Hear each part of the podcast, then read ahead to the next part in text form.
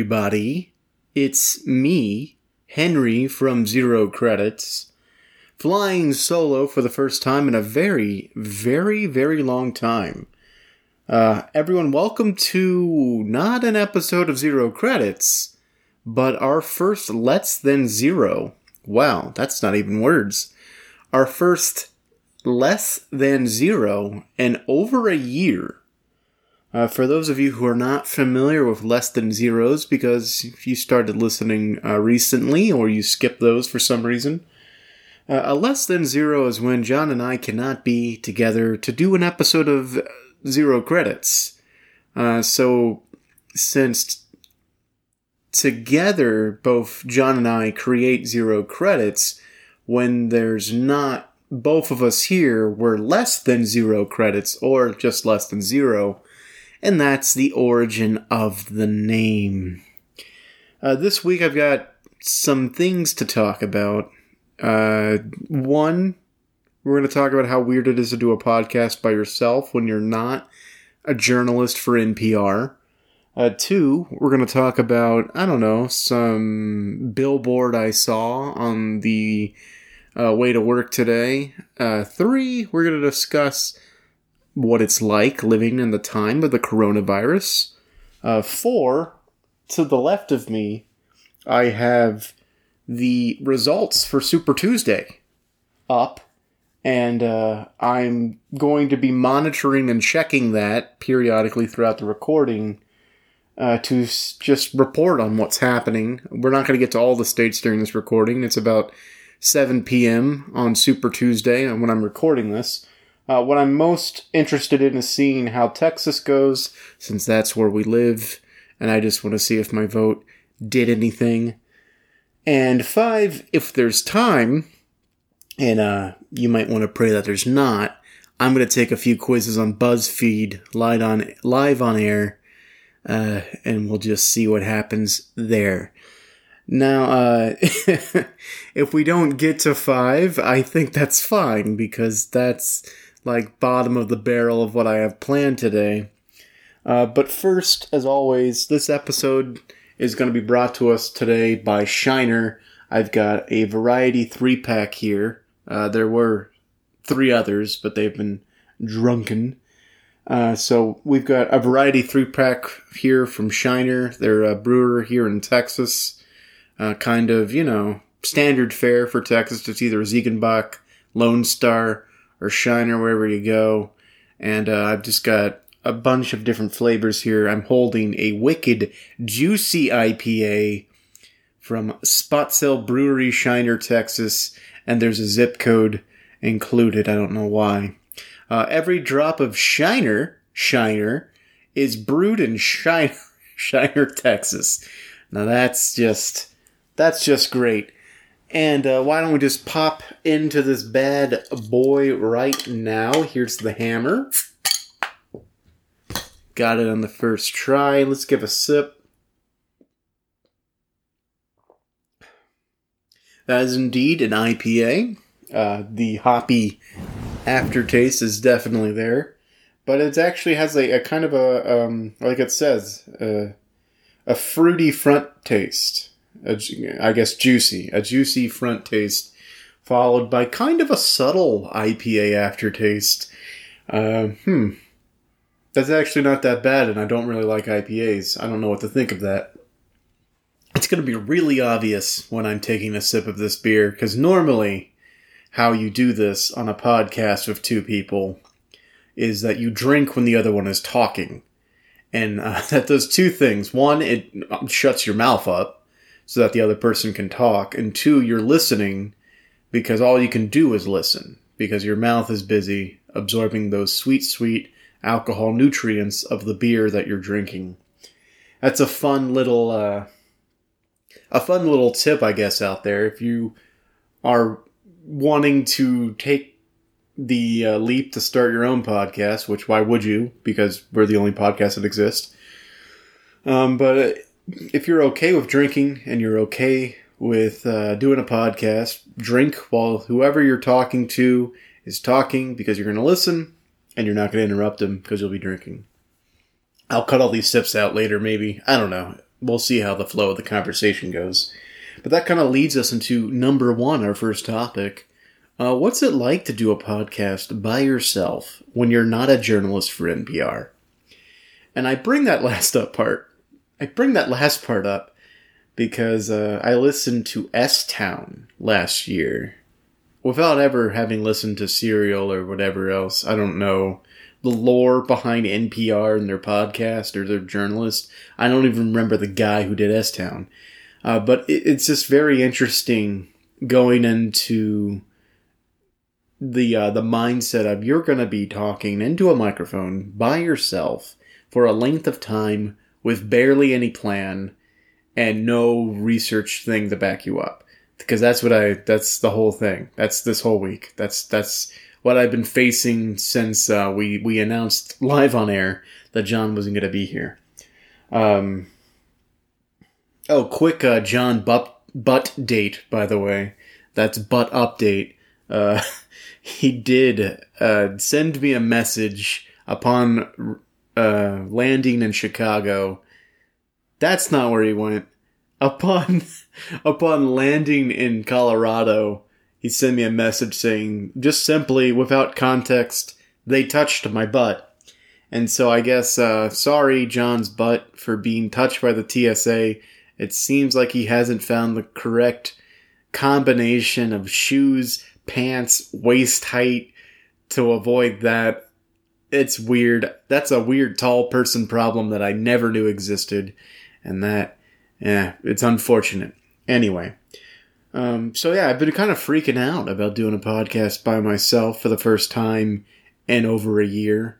Uh, I think the last time we did less than zeros is when I first moved to Austin, and uh, we couldn't sync up exactly how to do the podcast over Skype, or John's schedule wasn't it didn't allow. Um, and so we did a, a couple of less than zeros back to back as we uh, as I got established here in Austin and uh, our schedules lined up better. And, and so that's why I kind of had this little numbered plan to, to follow throughout the episode just to give myself focus more so than anything else. I don't just want this to be like a, a rambly time where I just keep talking kind of like I'm doing now. I want to be able to leap topic to topic with some sort of plan and you guys can follow along Kind of like giving a speech. If you ever went to speech class in high school or college, you want to leave a, a trail of breadcrumbs so that your audience can follow you from point to point and they're like, yeah, now is the time where he's going to talk about the billboard. He told me that at the top, and I'm following along. Whatever. I. What? Oh. Speech classes, am I right, folks? Uh, if you if you notice that I trail off, I'm looking at the uh, the primary results call crawl in, and I saw something I didn't like. Uh, one uh, of Texas is reporting right now at at 7:14 p.m. and at, uh, the the little Google thing says Joe Biden leads 228 delegates available, and uh, that makes me not happy.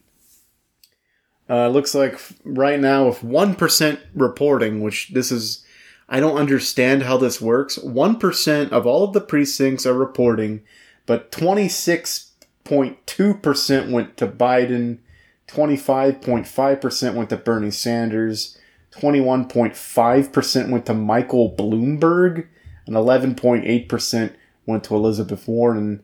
And then everybody else on the list has already dropped out, so that's unfortunate. But uh, yeah. So I don't get. So that's twenty six percent of the votes from one percent of the. Uh, that doesn't make any sense. That's a lot. Anyway, apparently Joe Biden won Alabama already. Looks like Joe Biden leads in Massachusetts.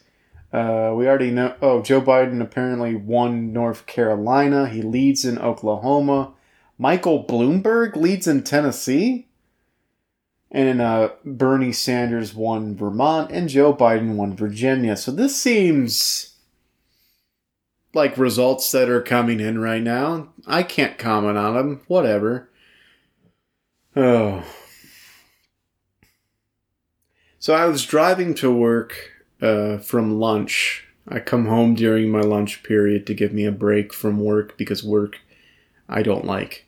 And uh, I spot this billboard, and I'm going to have to describe it to you right now. Uh, and this is where you go, oh, he did say he was going to talk about a billboard. Here's the time. He told me at the top. And yeah, so that.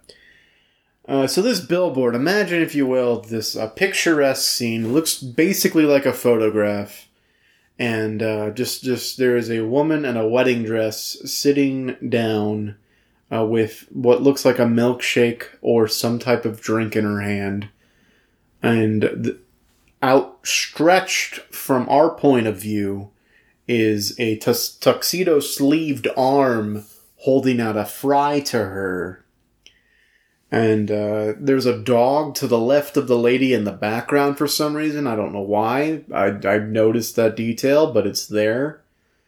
And uh, to the right, the bottom right of this billboard, like that's that's eighty percent of the billboard is this woman in a wedding dress drinking a milkshake or a soda, and a tuxedoed hand outstretched offering her a fry and in the very bottom right, almost obscured by some trees, but that's neither here nor there, uh, it says, Finally, some time for us.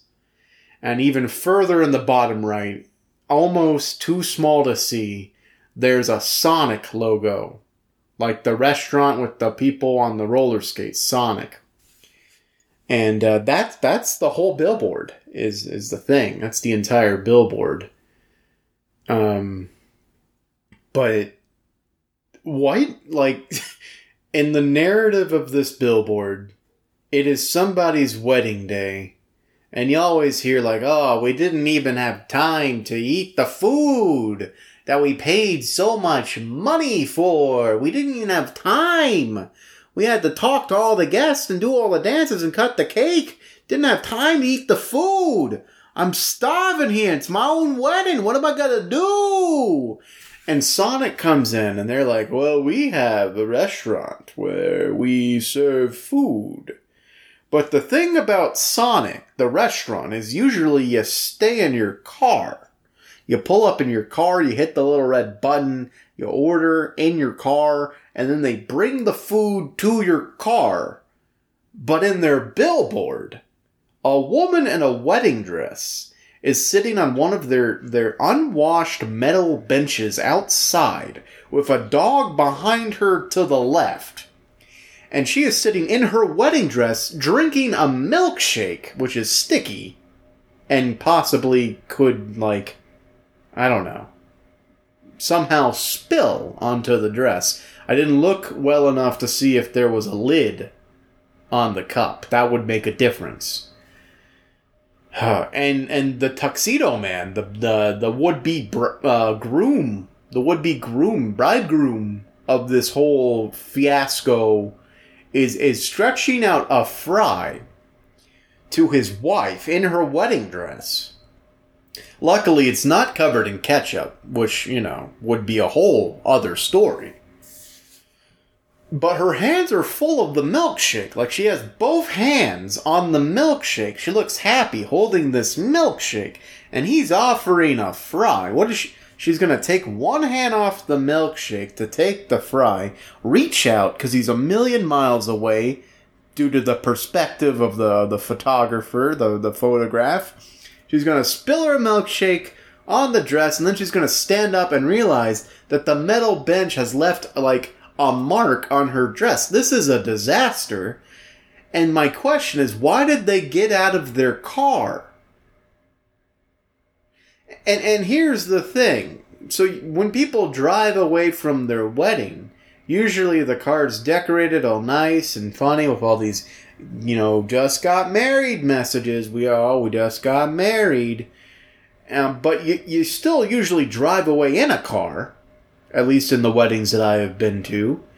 And so you have a car. It's not like you're in a limo. And the, you're like, oh, we just need some time to ourselves, Mr. Limo Driver. Do you mind if we get out at this Sonic? It's not that. You have your own car. But you chose instead to get out of the car, sit on the metal bench in your wedding dress, and eat fast food in your wedding dress and your tuxedo before even getting to the hotel. It does. Is Sonic that good of food that you are willing to risk the restaurant? uh, um, You're willing to risk your wedding dress and your tuxedo? But that's not. That doesn't seem to be what the ad is saying. The ad is saying, like, oh, we got away from the wedding. We got away from all the guests. We're starving because it's our wedding and we didn't even get a chance to eat our food. And so now we're going to eat whatever is around. It doesn't matter. Sonic is the only option. And we're not going to stay in the car because God knows we're not tired of standing and dancing all night or day, as this the, the picture suggests. So we're going to get out, order at one of the weird walk up signs, and sit on a weird metal bench in our wedding clothes. It doesn't seem very thought out is the thing. And I, this is, I mean, maybe maybe I have a different perspective as a person who has been through a wedding and it was dealt with all of like the, the fineries of of clothes and, and the expensive stuff. But we made it as a part of our wedding that there was a time where we were just gonna eat, and uh, we had a secret food time uh, when we first got to the reception they had prepared a plate of those the pass around hors d'oeuvres, and we, we nibbled on those hors d'oeuvres while everyone else was mingling, and we were just sort of soaking in the bliss of, of food and the fact that we were we were married and it was over and done with. And then the, when the dinner came, we had our own separate table and we sat down at that table and everyone was told to leave us alone. And of course, people came over and talked to us because, like, they're just going to do that because people don't listen and follow instructions or whatever. But the point is, I ate most of that plate, so I ate the food. I ate the food at my wedding. Like, that's the thing. We paid a lot of money for that food. I'm not stopping at no Sonic at, at, at the end of the day to eat in my wedding tux, uh, whatever they call their Whopper, whatever they call their burger, the, the Route 66 burger chunker. I, I don't know what that. I Sonic man. I guess, I guess the message from Sonic is like, hey, it'll do. It'll do you in a pinch. There's nowhere else to eat after your wedding. Gotta go to Sonic. Only place open. I, don't know. Ugh. I think it's a dumb billboard. That that's kind of my point. That's the point I'm making. I think it could have been made better. How? Okay.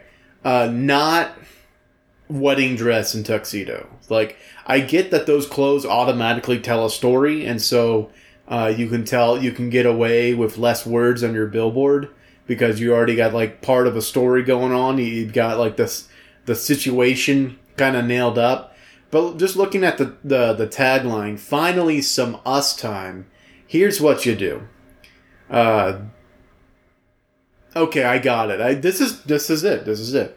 So the picture happens. Uh, they're sitting in a car. It, it's still like a husband and a wife, or, or you know, a spousal unit. I don't care. Uh, sitting in the car. They're both in the front seat. Uh, the picture is taken from behind. Okay, so from the back seat, the picture is taken hey, she can still have a milkshake. She's not in a wedding dress. He can still be passing her a fry. That's fine. Uh, the picture is taken from like a low angle, bottom, uh, a low angle back seat of the car. And in the rear view of the car, you see like a baby asleep. And then you got the finally some us time. Baby asleep in the back seat of the car. And the bottom right hand corner, there's a Sonic. Uh, the Sonic logo. And uh, so, th- what this does is this tells a story without telling a story. You know, the baby couldn't fall asleep at home. They hopped in the car, drove the baby around. Baby finally passed out. They happened to find a Sonic, and now they're eating food while the baby is asleep. Finally, some us time. I think that's how that should be written. But that's just me. I don't know. I'm not a copywriter. I didn't take marketing. Uh, you weigh in. Send in your pitches for uh, your own Sonic billboard. We'll have a contest. Design a Sonic billboard, and we'll all just spam Sonic with our billboard designs and demand like sixty billion dollars for saving their their restaurant. Yeah, I mean, it, it, I just I like so many other things that I consume. I feel like it could have been done better, and maybe somebody had that exact pitch and they were struck down because like, oh, we don't want we don't want babies at our restaurant. We only want newlywed couples. Sonic has a the highest demographic of of newlywed couples, and we really need to push that message forward in 2020. And so Sonic is gonna be the official destination of David's Bridal Shop shoppers. Sonic and David's Bridal. This is the partnership. This is the forward integration, the upward synergisms that we need a lot of dumb decisions get made for a lot of dumb reasons in offices, and that's just the way it is. Oh, here's an update on the uh, the Democratic uh, primary election, Super Tuesday, coming in from Texas at 7:27 p.m. Bernie Sanders is now leading Texas somehow. Still 1% reporting uh, but all of the numbers are different now. Now it's Bernie Sanders 27.3%, Elizabeth Warren 24.2%, Joe Biden 18.9%, and Michael Bloomberg 15.4%. Those numbers changed a lot during my billboard segment. Those numbers changed way too much. This is still with only 1% reporting so I think literally anything can fucking happen. 1% of Texas? That's that's that's like that's I that's too small. um looking quickly at the other Super Tuesday states um looks like Bernie Sanders is now leading in Maine. Um, and it looks like the rest is the same. There's a weird thing where the southern, some of the other southern states are like Joe Biden won outright with one percent reporting. What does that mean? One percent reporting, but you already have the decision that they won so much about these delegations, they're not, that's not what they're called. So much about these primary votes elections seem like they're just like a, a crackpot, like they're just a wash. They're a crapshoot. It's just like some psycho wizardry happens and somehow we determine who gets delegates. I don't understand it. It doesn't make any sense. And if you're you're worried that I'm not going to be um, uh, I'm gonna. I'm, here, here's here's uh, the results for the Republican side. Uh, Alabama, Donald Trump won. Maine, Donald Trump won. Massachusetts, Donald Trump won. North Carolina. Don- okay, so I think you know where this is going. Uh, if you're wondering why I'm not reporting on the Republican side, it's not out of any bias. It's just because we kind of already know how that's going to go. No one's running against them he's an incumbent president. I don't. When the general election happens, yes, it'll be worth covering. But right now, uh, the main action has happened on the Democratic side because we don't know who's going to be the Democratic candidate, and that's a big deal. Don't know why my voice did that. All right, so another thing about doing a podcast by yourself, uh, you're going to find yourself talking for a way longer time than you are used to. And uh, I keep saying you. I am doing a lot of talking and I am finding I am talking a lot and my voice is getting uh, kind of tired. Luckily, I've got this wicked juicy IPA from Shiner to keep me going. That sounds like an ad read, and uh, it's not. I'm just making an excuse to remind myself to drink beer. It's like trying to stay hydrated, but really, I'm just trying to keep uh, my mouth wet. trying to keep my throat refreshed so that my voice doesn't come out all weird and grainy like it does all the time. Wow. Um, so, taking stock, uh, the third thing I wanted to talk about, I'm going to refer to the list I put on my phone. Uh, oh yes, of course. Um, right. None of these things are connected, and there, it would be a disservice to try to connect them. Uh, I feel really good about that billboard segment, but it has nothing to do with what I'm going to talk about next. Those of you who joined me at the beginning of the episode know that I, I have a numbered list, and we're at number three. What's it like living in the time of the coronavirus? Uh, or COVID 19, whatever you want to call it, because that, that's a whole thing. The coronavirus makes me feel uh, uneasy because we haven't had a widespread viral infection that has spread this quickly in quite some time. Uh, we are seeing larger and larger numbers of people reported infected every day across the world.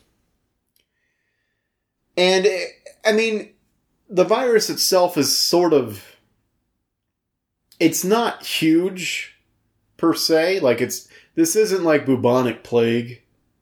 This isn't like SARS or the other one.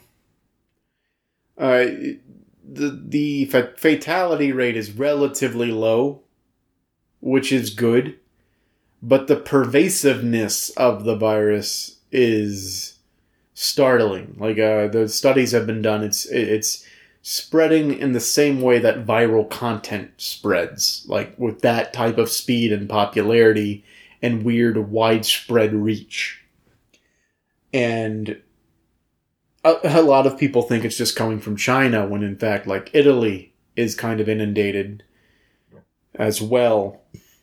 A number of people across Europe, a number of countries across Europe are are not equally affected, but they're getting there and uh, China actually has kind of the thing on lock. If we, we if we can believe their numbers, they're actually reporting less new cases or less just cases in general when compared to Italy and the rest of the world. Uh, that again, if we can trust their numbers, and and now I mean, we read we've been reading coronavirus like months ago first kind of sprouted up there there we we had this whole a whole segment on it a couple of weeks ago. And uh, our good friend of the podcast uh, Eric uh, talked to us about sort of the some just basic vi- virology study of viruses whatever that is. She'll correct me. And um, we asked her you know some questions but it wasn't her virus so she, you know she she didn't have uh like the information. And in fact, like nobody really has the information. We know what symptoms it produces, which is like kind of like a flu-like symptoms in the rarest of cases, and just a general kind of respiratory challenges and like that's kind of like the mildest and most common symptoms. Uh, we know some people, some countries have the ability to test for it. Uh, we know that in South Korea, if you exhibit those symptoms, you get the test for free. And in America, the test for some reason costs $3,000 per pop. And we know that so far it has about a 2% fatality rating, meaning that 2% of people who exhibit the symptoms have passed away. And a lot of them are older. And, uh, but, like, that doesn't make it okay it doesn't make it any less safe. Uh, 2% of like America is still like hundreds of thousands of people. and, and, like, so with that information, coupled with the fact that headlines are saying that like uh, World World Health Organization doctors and CDC experts are saying that we need to consider what's going to happen when, not if, this starts spreading on a, larger scale. And with the knowledge that it is somewhat deadly and it is so widespread and, and like actually going viral, it, it's hard to go into the world each day with the knowledge that this could be the day that I get infected.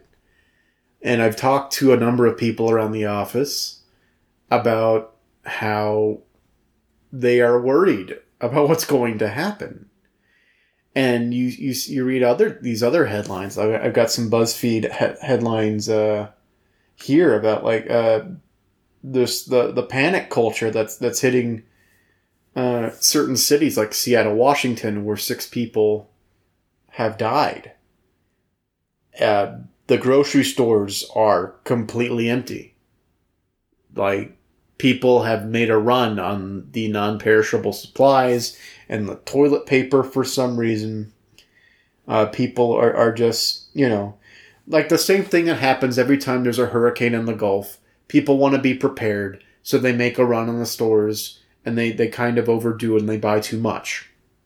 Or the stores are not ready for people to make a run on the stores, and so they don't have the, the inventory to replenish the surprise. Like growing up in the South, we've I've seen this so many times. Hurricanes and like hard freezes. People would make a run to get bread, and milk, water jugs, you know, anything you would need in a hurricane situation or, or a situation of that sort. And uh, we're not even at the point where like that should be necessary. Uh, the really frightening thing is that there's no system in place. Like America doesn't really have like a thing on the books about what to do in this, this scenario. And uh, we were working on it uh, the CDC was working on it up until a couple of, of, months ago when their budget got completely slashed and the the program for response to a, a large scale uh, virus was just abolished. It was destroyed. It's gone. And so we still don't have a plan. But what we do have is a uh, president who's who's has said multiple times in multiple uh, locations that uh, oh it, this whole thing could blow over in April when the weather gets warmer. The virus will just die off naturally, which is it can be true in that the virus could slow down its spread when the weather gets warmer. Uh, it wouldn't die off completely. It would more accurately go sort of dormant. And then when the weather gets colder again, it would be back with a vengeance because people don't know they're carrying it. And if suddenly, like, the virus is in them and they're carrying it for all that time, it's just dormant. And, but then the weather gets cooler and the virus can move. Suddenly, a lot of more people are getting infected because people who didn't know they were carriers are infecting those who aren't. And so, like, while that is an okay sort of thing to happen, as in, like, it going dormant in the summer months would be immediately good news, the long term is less than good. Like, we need a vaccine. We need a way to understand what this virus is and does. And we need a way to determine the long term effects of the virus. Because right now, all we have are the symptoms. We don't, they don't seem so bad it's like a bad cold or flu like symptoms or just trouble breathing, but that can be mitigated and helped. What we don't know yet is what it does in the long term. Uh, there was a successful double lung transplant done in China for a coronavirus patient that, that has a lot of people wondering what is the effect of the coronavirus on the lungs? Like, is this like a a, a TB situation where like it leaves a bunch of scars and like the lung is for like forever marred by having this virus like that there is so much that we don't understand about the coronavirus that it's it's it makes it hard to go in public and talk to people or just try to go about our normal lives because there's like this underlying fear that you could get the virus. And on top of that is the social economical ramifications. That's probably the smartest phrase I've said on the podcast ever. But because America has no infrastructure for this kind of thing in place, there's no security for people who get the virus and have to miss work. Uh, a lot of people are hourly with no sick leave. And if they get the virus and they have to self quarantine for two weeks, as is like the recommended the recommended thing, there there's nothing in place to help those people re, you know pay their bills. I, I don't know if disability disability pay goes toward that like long term or short term what have you. That that this is uncharted territory for america because we haven't been hit by a rampant spreading virus in a very very long time. Like the flu goes around every year but people go to work sick and they spread the flu, and people die of the flu more so than the coronavirus, actually. Um, but it just doesn't get a lot of uh, uh, press because it happens literally every year. Um, I got the flu last year from an airplane. Like there's just it just kind of happens. But if what happens is we get to a point that we have to quarantine ourselves, there's nothing in place for the people who can can't afford to have like an emergency fund. They can't afford to have any savings in their checking accounts or savings account. And the sad thing is the bills won't stop. Like electricity, rent, all this stuff doesn't stop. Not for the sake of and, and you know the virus or whatever. And so there a lot of people might find themselves in a very difficult position where they have to make a call a call to go into work knowing they have the virus and they are sick and they are in fact spreading it, or a call to miss out on all those payments and basically have their lives ruined. And, and that call's not that hard to make. You, you got to survive. You got to keep living as long as you can. You, you can. They have no other recourse because there's nothing in place to help them this basically affects the entire middle class who aren't fortunate enough to be able to have an emergency fund or save more than you know four thousand dollars in the bank or whatever. That's just a statistic that I see in headlines often. I don't know what that's endemic of. So what do you do? I mean, that's the thing. You can't do anything. The virus is just the virus it's going to keep spreading. It's going to keep doing what it does. That's what it does. It we would need wide sweeping regulations and programs set forth at the, you know, House and Senate levels to be able to provide funds for these people to survive. It could be like a FEMA thing, only I haven't had any sort of faith in FEMA since Hurricane Katrina. I get the idea of a small government not placing regulations on a business. I don't see the benefit of a government so small it can't help its people in a time of need. I don't see the benefit of a government that can't help people when they need help. That doesn't make any sense to me. And so if you're thinking that these people is their fault or whatever, no, it's just the economy. It's just the way that our economy works, that it's designed so that the people at the bottom don't have enough to survive paycheck to paycheck, and the people at the top have more money than everyone else in the world.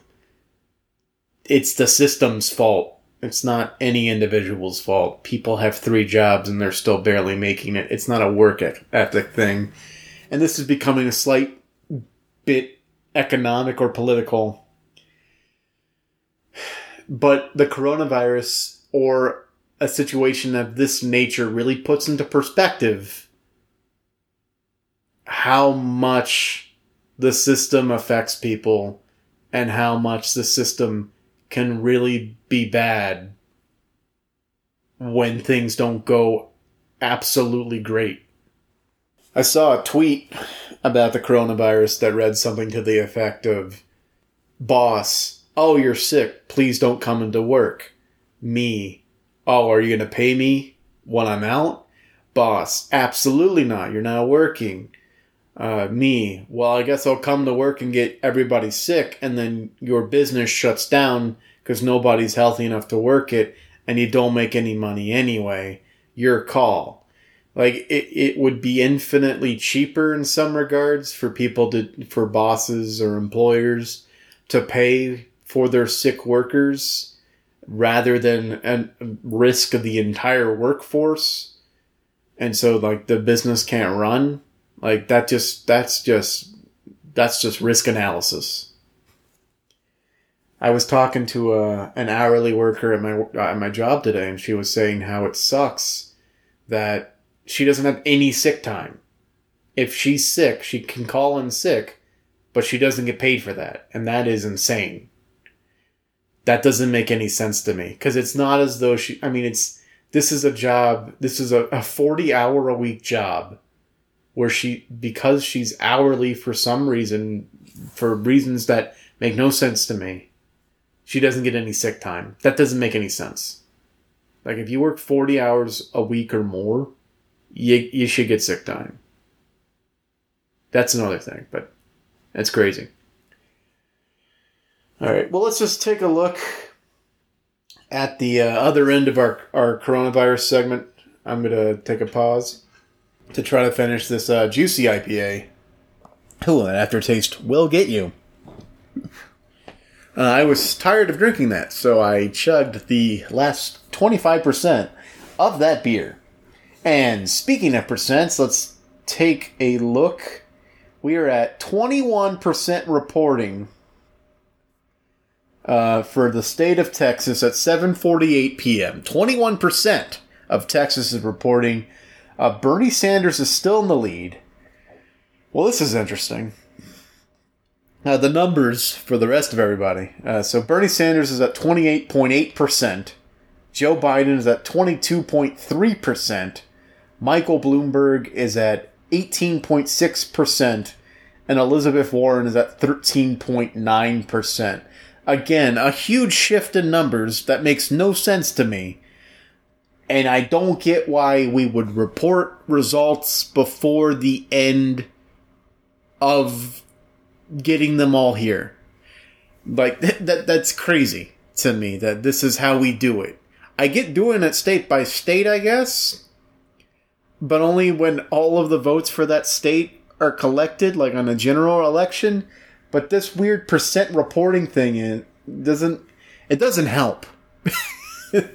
Because it, it, it the numbers are changing so much that it's just like wait until you get i don't know 95% before you start reporting and only if there's a clear winner. Like th- that's that's what i don't understand. Uh, as far as everybody else it looks like joe biden is sweeping a oh he, he's now leading in maine for some reason. Um yeah i don't know. It's like joe biden's leading everywhere else. I don't, I don't know what to say.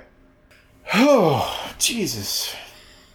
Oh, well, this is bad news. I, because of the way I'm doing this with the uh, frequent updates, now would be the time to talk about election results, but I've been doing that all night throughout the entire recording. So I guess we'll do some BuzzFeed quizzes uh, live on air and see where that takes us. Um, I did not make a note when I started recording, so I don't know how long it's been. Uh, and that's not even like a usually John does that because usually neither of us does that because we're just bad at our jobs, and this isn't even our job; it's more of a hobby. Uh, but we fail a lot to remember when exactly we re- started recording. Uh, but on that note, I just opened up a Shiner Kosmos Reserve. Every drop of Shiner is brewed in Shiner. That that just says that at the top. This says, Prost to the original brewmaster of Shiner.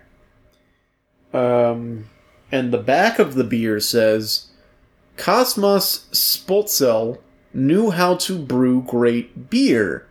Born in Bavaria, Cos- born in Bavaria, Kosmos's mastery of German brewing carried him as far as Egypt before he fa- found his way to the small Texas town of Shiner. Our proud brewery still carries his name and commitment to excellence in brewing. This full flavored, hop jacked lager is every bit as unique as the man himself, and our way of saluting the brewmaster who started it all.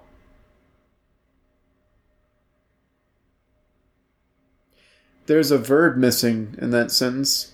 And then uh, it just says Prost And that's it. Uh, there's some information about where I could redeem this bottle for five cents or ten cents. Interesting. Uh, so it's a whatever hop jacked fueled lager. Uh, let's take a sip. That is pretty bland. Yeah, that has no taste at all. Other than like a weird bready texture at the end. Huh. Whatever.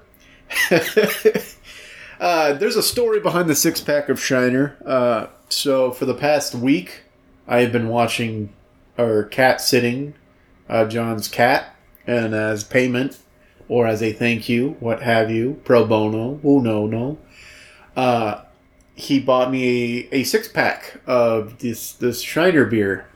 I, I guess because it was right next to the Ruby Redbird that my wife so much loves. We also got a six pack of that, and uh, so thank you to John for supplying the six pack. And uh, yeah. So this is where I would talk about the election results, but I've been doing that all night, and so I don't really know what to do here.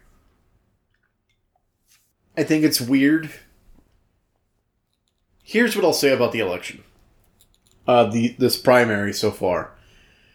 It, it so starting in Iowa, and the two other after that, it seemed like every time we had a primary election, somebody dropped out. And that seems kind of weird because, like, if you're going to be in this for the long haul, why would you drop out at the first sign of results? I guess maybe it's like a wake up call.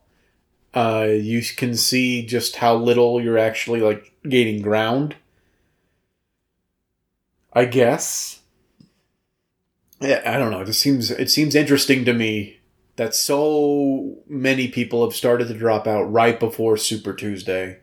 And not only did they drop out, but they they threw their support behind a, a candidate that feels a little forced. I don't know. It feels a little like meddling by some people. I I don't know. It just doesn't seem right. My main question going into the uh, into the Super Tuesday uh, in the light of all of these people who've dropped out right before Super Tuesday, is that uh, for all the people who voted early, their votes now go to nothing. The candidate has dropped out. That's a that's that seems dishonest. That seems bad. You know, at least wait until after Super Tuesday to drop out, unless you needed the the push and I guess, I guess there were enough Klobuchar and Buttigieg supporters that threw their weight behind Biden, and Biden needed that push. I, I'm not entirely sure why that happened. But as a person who voted early, if I had happened to vote for one of those people who dropped out, it just seems like uh, a, a non-victory, a lose-lose situation you vote you got to vote early, but the candidate that you voted for is no longer even running. That's not democracy. I guess I guess a true democracy is every you you could vote however you want, even if you know you're throwing your vote away. I guess that option is there, and that's maybe why it's okay that this is happening. It just seems like in a time when we the huge message behind voting is like have your voice heard.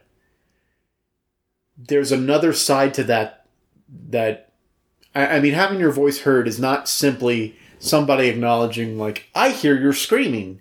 I hear you're screaming at me. I hear it. I am hearing your voice. No, it's listening to the message too. Like actually listening. Uh, when my mom and sister used to fight, uh, a frequent line that my sister would throw at my mom is, You're hearing me, but you're not listening as in you're physically hearing the sound of my voice, but you're not listening to the words. If we are, are if we are serious about that message about having your voice heard through the vehicle of voting, the understanding there needs to be that the vote needs to matter. It needs to count towards something. It needs to have been listened to. So the fact that like these people who early voted, and in Texas you could early vote for a week. So that, that that could account for a lot of people over the course of a week. They cast their ballots and they might have voted for people who dropped out days before Super Tuesday. And I don't think that's cool. I think if you're going to drop out of the race, do so after the big election, not before. Maybe there needs to be some type of uh, election reform where you can't drop out right before a big primary election. I don't know. That that's you know people who study that would need to weigh in on that. Because I, I feel like it affects something, or it just it, it, it doesn't allow those vo- votes to actually be heard in the manner that we're uh, supporting. If that makes sense. I guess that's what I have to say about the election here at my number four point. I, I'm. Uh, often when I don't know what to say, I just make a noise, and I, I I'm gonna hear it listening back, and it's gonna sound like I'm getting progressively and progressively uh, less verbose, and I'm just like, res, re, uh, I'm just reduced to these guttural noises, like rah, rah, rah. But no, it's this weird reflex where if I don't know what I'm saying, I just make a noise to like fill the awkward gap. Um, we're about to get Colorado results in a minute. So I guess we'll hang on till then. And also Minnesota is going to be at 8:15 for some reason. Like what the fuck? States' rights or whatever. So like all the states get to pick when exactly their polls close, which look, I get. That's fine. I'm just fighting everything right now, as I have been for the last five years. uh, I guess we'll segue a little bit as I take one last look at these results and see nothing different quite yet. Uh, let's uh, take some BuzzFeed quizzes. Why not? Um, so this is a quiz entitled "Make Your Dream Sandwich and will and will reveal when you'll meet your soulmate."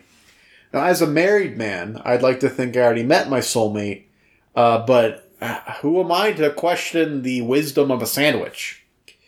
So it says first pick some bread. Oh, this, so we got some pictures. We got like a ciabatta bread. We got like a, a rye bread. We got like a wheat loaf. And we got like another wheat bread. None of these breads look like a bread that I would use to make a sandwich for the record. They look like bread that would be served at a restaurant in a basket with butter. But we're going to go with like the white chunky ciabatta bread. Oh, it's funny when I mouse over the uh when I ma- mouse over all the pictures of the bread, like a description of the photo comes up. That's weird. But yeah, we're gonna do the uh, the white ciabatta bread looking thing. Now it says pick a cheese. And we've got like an aged cheddar. We've got what looks like a bunch of different cheeses, to be honest. Like, it's like a cheese display with just a ton of different cheeses. We've got blue cheese, a wedge of blue cheese, and then the words, I'm not really a fan of cheese. Uh, so, and for the sake of variety, I'm gonna go with the cheese display because it looks like a bunch of different cheeses, and like, why would I limit myself to one cheese? Now it says pick some meat, and for some reason, this is the first option with words underneath the pictures. Uh, we've got a turkey, which is literally like a Thanksgiving turkey. We've got a ham. We've got chicken, but it says fried chicken. And then uh, the words I'm good for all of you non meat eaters. Uh, out of these options, usually on a, on a sandwich, it'll be like a sliced chicken that's not good. But the fact that they're showing fried chicken makes me want to pick it. Because I could go for a good fried chicken sandwich. So we're going to pick the chicken. Uh, now we've got some, uh, pick a vegetable. We got lettuce, onion, kale or no vegetables for me. We're going to go lettuce. Would you like a tomato? 17, please. Yes. One or two is fine with me. No, thank you. 17 tomatoes on a sandwich. That's too many. Um, I would say one or two is fine depending on the size of the sandwich. Like if it's a bigger sandwich, I want two pieces of tomato kind of like overlapping a little side by side so that they cover the whole girth of the meat. Uh, so one or two is fine with me. And want some sauce, mustard, ketchup, mayo. Now here's the thing. I've put vegetables on this sandwich. And when you put vegetables on the sandwich, you don't put any sauce. That that's my whole thing. Because yeah, I can't imagine a world where ketchup and lettuce taste good together. That doesn't make sense. Uh, lettuce and tomato, absolutely. But uh, lettuce and ketchup, uh uh No dice. So we're going to go no sauce on this one. Oh, now it says how big is the sandwich? Six inches, seven and a half inches, a foot, or three feet. Now, this is a question that probably should have happened first because this makes me think now we're making a Subway sandwich, not like your your typical two slices of bread sandwich. Uh, this is more of like a po' boy or like a hero or a, a submarine kind of sandwich, a hoagie. I think that's a term for it. I don't know. Um, I'm going to say six inches. I don't know. So six inches, why not? Uh, do you want something to go with your sandwich? We got chips or a drink, or a second sandwich, or I'm good. Now I'm gonna go with a drink because uh, because I went no sauce. The sandwich might be a little dry. I don't know. They didn't have like a comeback sauce or like an aioli sauce, which would have been my like my go to. Like a nice aioli sauce would be great uh, but they didn't have that. So we got we got to get we got to go for the drink because our sandwich might be dry. We need something to wash it down. Uh, here are my results. I'm to meet my soulmate in 2022. Um, it says you're ready for love, but you still want to work on yourself a little bit first. By the time 2022 rolls around, you'll be more than ready to give and receive love. So, apologies uh, to my wife because apparently I need to work on myself before I'm ready to give and receive love. Thank you, BuzzFeed, for that expert opinion. Um, we've got more quizzes to fill the time. Here's one that I'm going to fail, so I won't do it. It's a quote quiz, and I thought it would be more fun than it is. I thought it was going to be like finish the quote but instead is who said the quote. And so we're not going to do that. It was about Mean Girls, which is a great movie. I highly recommend you watch. And they're making another one, which is weird. Uh, Tina Fey wrote Mean Girls. Huge hit. Lindsay Lohan, Rachel McAdams, uh, Amanda Seyfried, uh, other people are in it as well.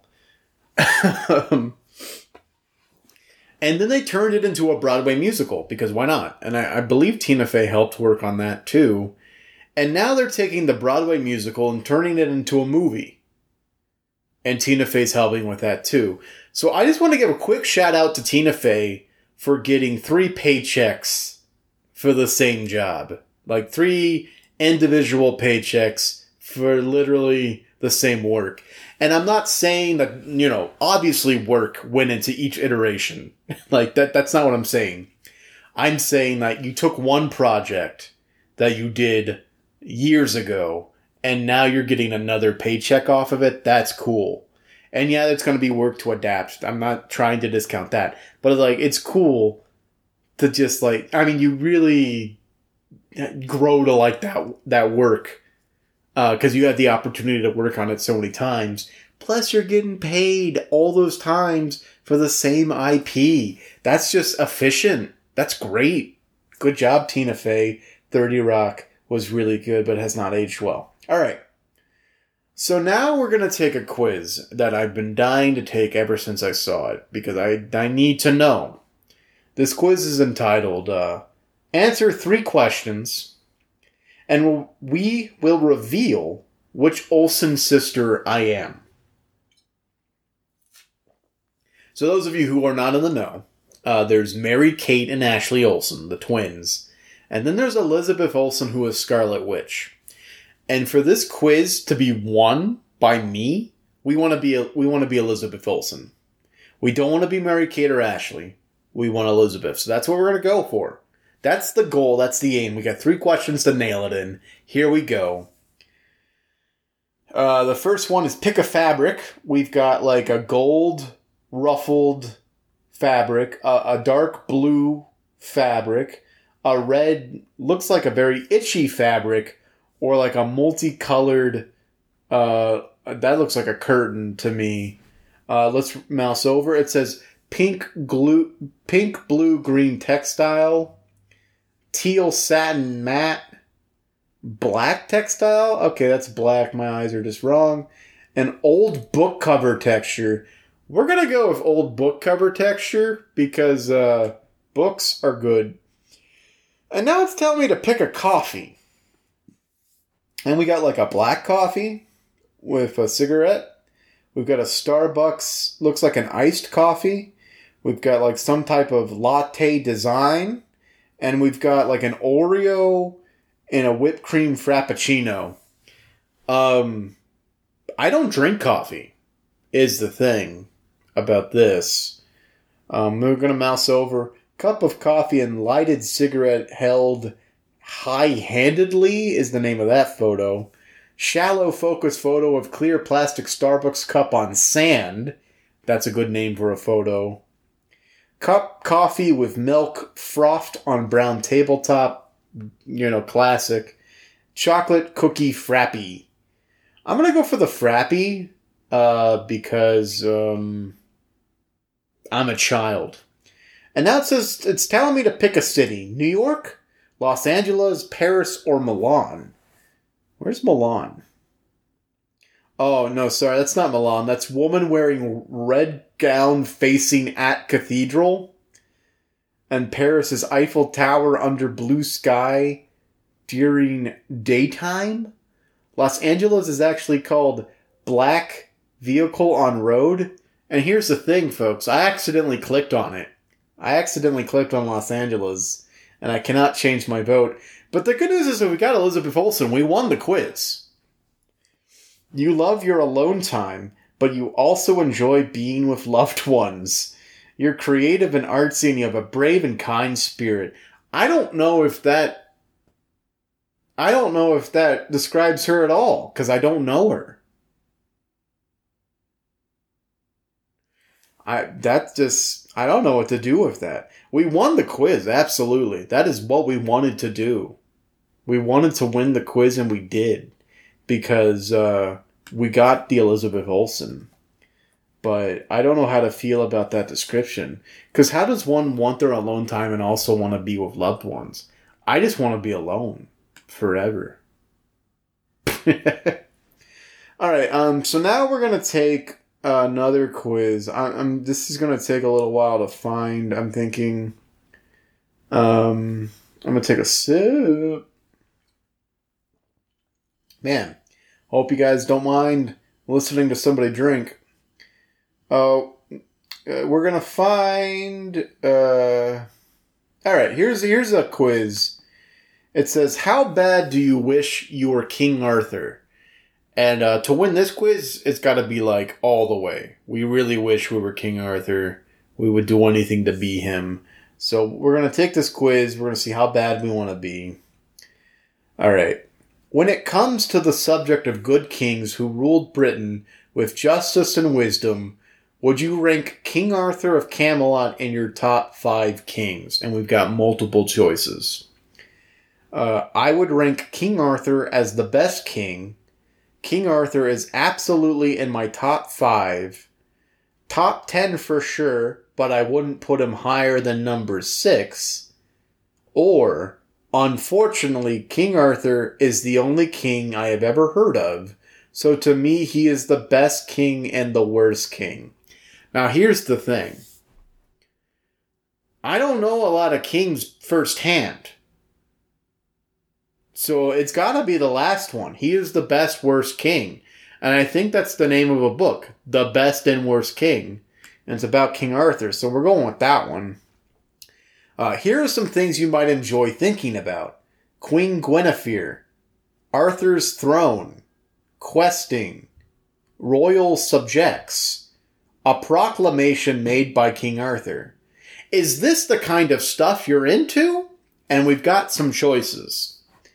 You definitely have my number. Just before you asked me this, I was thinking about King Arthur riding a horse to a quest. And guess what? In my imagination, I was King Arthur. Second choice. Daydreaming about King Arthur commanding a knight is one of my favorite pastimes, but sometimes I'm Arthur and sometimes I'm the knight. Confusing. Third choice. No.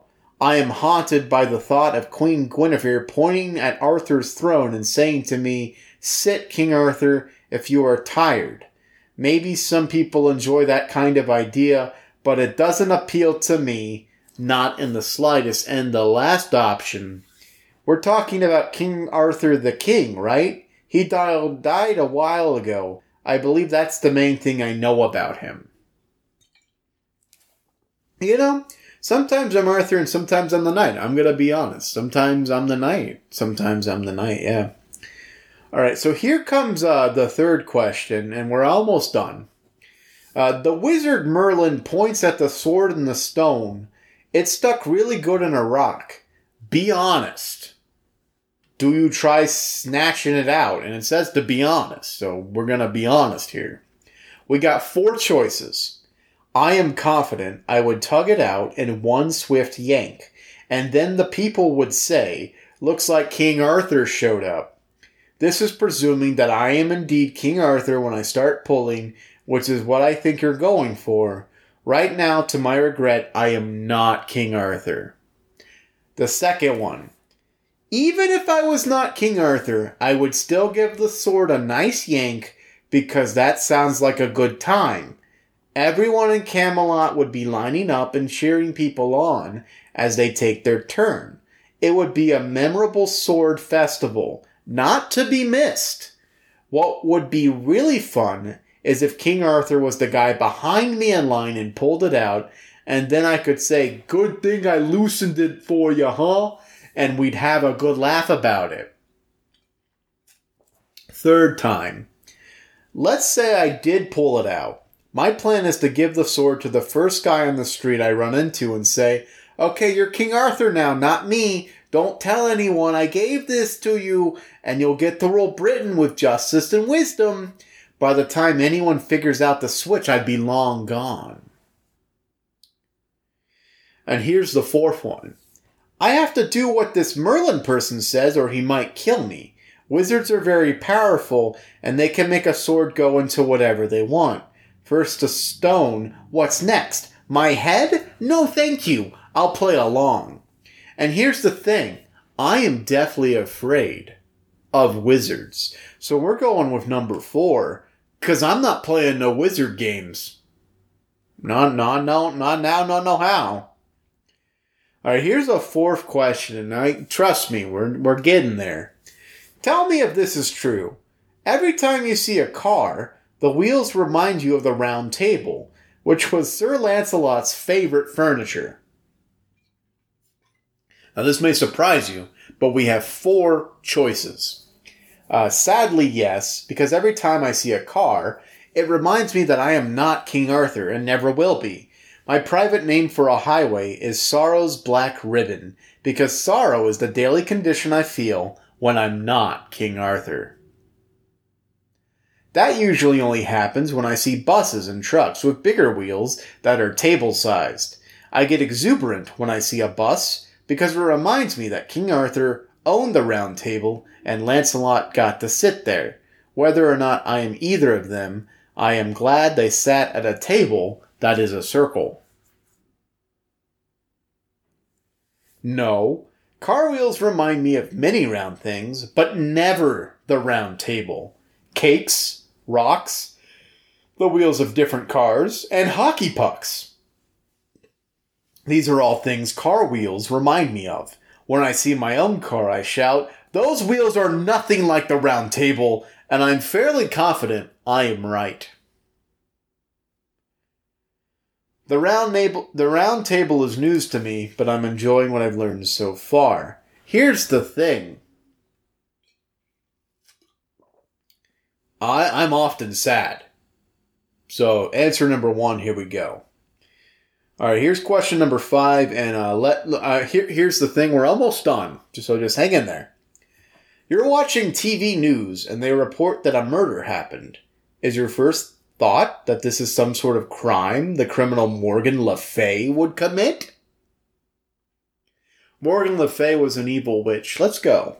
Sometimes, other times, I think about one of King Arthur's other enemies, like Mordred, or how well hidden the Holy Grail is. Sometimes, other times I think about another murderer, like Billy the Kid or John Wayne Gacy. Whether it's Morgan Le Fay or a more recent outlaw, both deserve heartfelt condemnation. Always. And then I immediately feel relief that the outlaw enchantress Morgan Le Fay is not my problem to solve. This falls under the purview of Arthur Pendragon, the Fantastic King, who I honestly couldn't care less about. I think you're still asking me if I want to be King Arthur, which is a tough decision. Now, here's the thing that is a very tough decision. If you could choose to be King Arthur or not, I don't know what I would pick. So I, I don't know. But I often think about John Wayne Gacy, so we're going with that one. All right, here's question number six, and here's the thing we're almost done. The nation's top scientists are holding a press conference to announce that King Arthur is a myth who never existed and that Merlin was just an elderly bear that people mistook for a wizard. What's your reaction? Before you panic, don't worry, this is all hypothetical. Uh, here we go. Here are the answers. You better hope there isn't a wood chipper in my house because I would jump into it feet first. A world where Mr. Pendragon didn't used to rule Britain with justice and wisdom is just a round ball of garbage. As long as the subject is King Arthur existing or not existing, I'm interested in hearing what these scientists have to say. Space and computers are also subjects that interest me if they want to discuss those too. Please tell me it's legal to kiss scientists, because that's exactly what I'd do. I would finally be free of this curse of perhaps being King Arthur. Then I would burst into tears because King Arthur not existing would be an immense tragedy for Britain. Or I would ask them the pros and cons of being King Arthur. I gotta tell you, this is the hardest question yet, but I like to be informed and I think space and computers are what King Arthur is curious about right now. So we're clicking on that one. All right. Uh, here's here's question number seven, and and just listen. We're almost done. For the sake of argument, pretend you're King Arthur. You lead the army of Camelot to the final battle, and Mordred slays you in a single combat. That all good? Here are the answers. Perfect. That's the way it's supposed to go. Fine by me. No, that would be unacceptable. I refuse to be King Arthur when I die. I would literally prefer to be anyone else. If I am King Arthur, then I would be King Arthur, but otherwise, I'm not sure. This is this is insane. I don't know what to pick. Um, I'm gonna go with the uh, the the if it be then it be. So if I'm King Arthur, then I would be King Arthur. But you gotta tell me that. And uh, here's the thing. Here's question number eight. And the thing about question number eight is that it's the last one. So uh, this is it. All right, let's lay it all on the table. Imagine you wake up tomorrow morning and you're in King Arthur's bed in Camelot. You head over to the mirror to check, and sure enough, you're King Arthur now. Are you pretty stoked? Answers. Yes, very stoked. Every night I go to bed praying for the scenario you describe, but sadly, I know it's not possible. People simply don't wake up as King Arthur, and that is my life's tragedy. Now that you mention it, waking up as King Arthur would be a wonderful start to my day. I wouldn't make a huge deal out of it, but I'd be pretty pleased, yes. Listen, I would march straight to Merlin and order him to brew up a potion to switch me back. Give me a few days as King Arthur, and I'll let you know how it goes. Now we've been all over the map of this this quiz. Uh, I think I'd be pretty pleased because, like, being a king, wouldn't have to go to work. So we're picking that one, and now we're going to click the button that says "Get Results." Uh, so the results are: you wish to be King Arthur somewhat badly. If it came down to it, you wouldn't say no to being King Arthur, and that's a pretty smart decision. Ruling Camelot and finding the Holy Grail sounds like good fun, and you'd probably be good at it. Then again, you wouldn't mind being someone other than King Arthur, like Sir Lancelot or yourself. And, uh, yeah. That's, uh, that was a quiz from Clickhole. That wasn't from BuzzFeed at all. It was from Clickhole. I made a trick. I tricked you all. And I think that's going to wrap up the content portion. We are going to take one last stop into primary election resultville because something stupid has happened. And that stupid thing is, I believe earlier I told you 21% of Texas precincts were reporting. Now it's saying only 4% of Texas precincts are reporting and the numbers are basically the same. Actually, uh, I, I strike that. Elizabeth Warren is two more percent than she did before. She's at 13.2. But all the other numbers are the same, but it says only 4% now, whereas before it said 21% was reporting. I don't know what to make of that. Colorado, 17, 17% is reporting, and uh, saying Bernie Sanders won. So uh, that that's a thing. That's the thing that's happening. Now it says 19% reporting. I don't know what's happening. Uh, here's the thing about zero credits. I hope this isn't your first news source. By the time this episode comes out, all of the results will be out, and you could just like Google it. Um, this is more of like a a snapshot of what it's like to be living in Texas during this time, trying to see who's going to win the Texas Democratic uh, primary election and it's a scary time because we're surrounded by people who I don't know. I don't know these people. I don't know these people in Texas. There's like four huge cities in Texas, and then there's a huge amount of country. Like, and the country outnumbers the cities a billion to one. And it seems like a little backwards that all the people live in the cities, but the country gets to determine uh, the majority of the decisions. It's weird. Texas is a weird state, and I live in it and we're here to stay. Uh, in other news, Julian Castro has 0.8% in Texas. So let that sink in.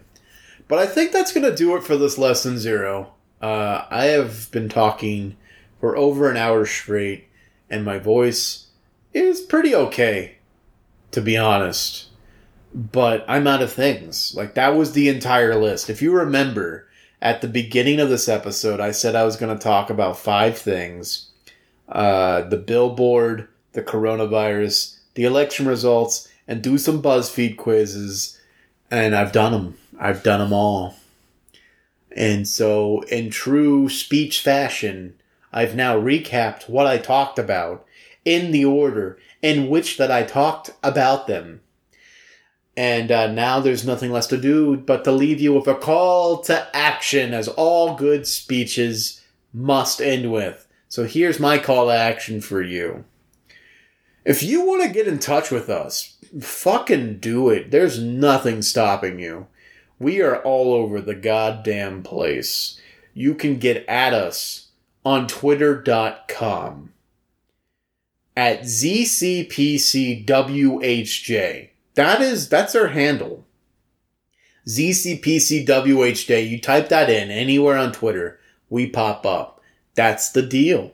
That's the deal. I know it's not a word. We thought it would be funny. Turns out maybe people can't find us. I don't know. I have no idea. I don't know anything about no marketing. Uh, ZCPCWHJ, I said it three times because we don't have John to do the joke part. Uh, you can send us an email at zero credits is a podcast at gmail.com. Really hard to type, extremely hard to type. Make sure you type that correctly. Send us an email sometime, we'll respond. We are on Facebook. If you search for Zero Credits Podcast in the Facebook search bar, you'll find us. Whatever. We're on Spotify. You have to go to the podcast section of Spotify. Type in zero credit, open parenthesis, S, close parenthesis. You will find us. And that's actually where we get of the majority of our listens, which is pretty neat. We're also on Apple Podcast. Uh, if you could do us a huge favor, go to Apple Podcast, leave a review. If you've already done so, leave another review. It's been a couple of years. Have we improved? Have we gotten worse? We want to know. Review us on Apple Podcast, and we will be forever grateful for you and yours. And last but not least, the most important thing you can do is just tell a friend to listen to the podcast. I know people out there have asked us, "Hey, make a trailer. I, I want to show how good you are, but I don't know where to start." Tell people to just listen to the most recent episode. To be honest, it's like the first the first 10 minutes of the most recent episode. I mean, we also have some clips on Twitter. We got some Twitter clips, some tweet clips, if you will.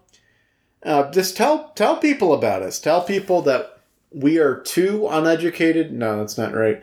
We are two unexperts talking about things that are happening right now in culture, including movies, television, and politics. Sometimes, mostly video games. Sometimes anime.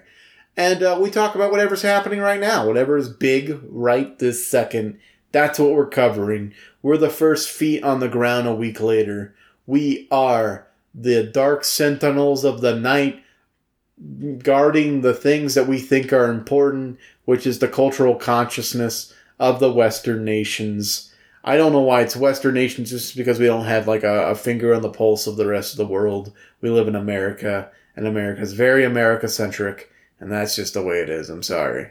I'm sorry about that. I'm very sorry. I apologize.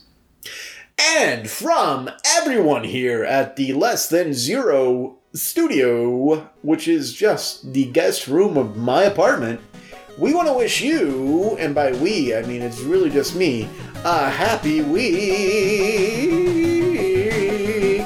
And that's going to do it for me. Uh, um, there's nothing left to do but to say goodbye. So, goodbye.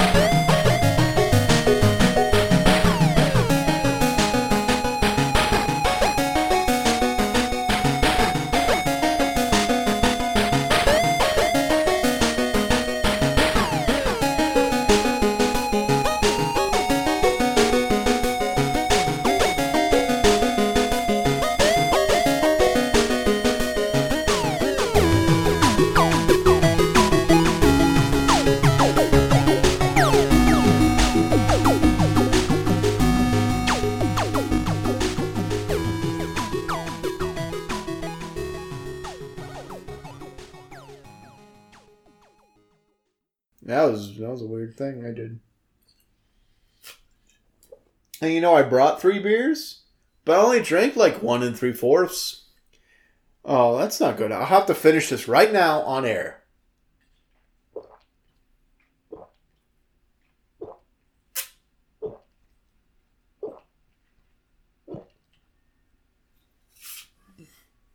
Jesus Christ, this is hard.